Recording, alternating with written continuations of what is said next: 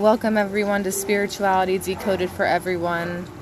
We thank you so much for being with us. We're here outside. You're going to hear the water, the background music, the wind blowing through the air. It's beautiful.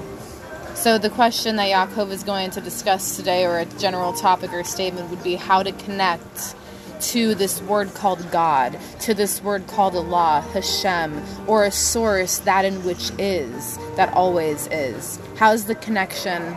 What does it mean? Well, when we look at time, we don't understand time.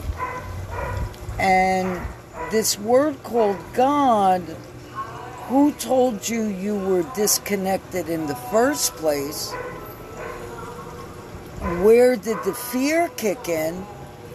And what is the meaning of God to you?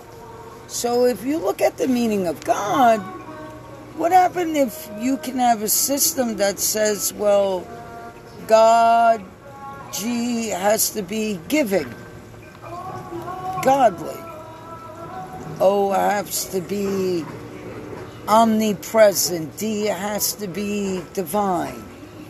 Well, then you would have this equation but not with a description with a code.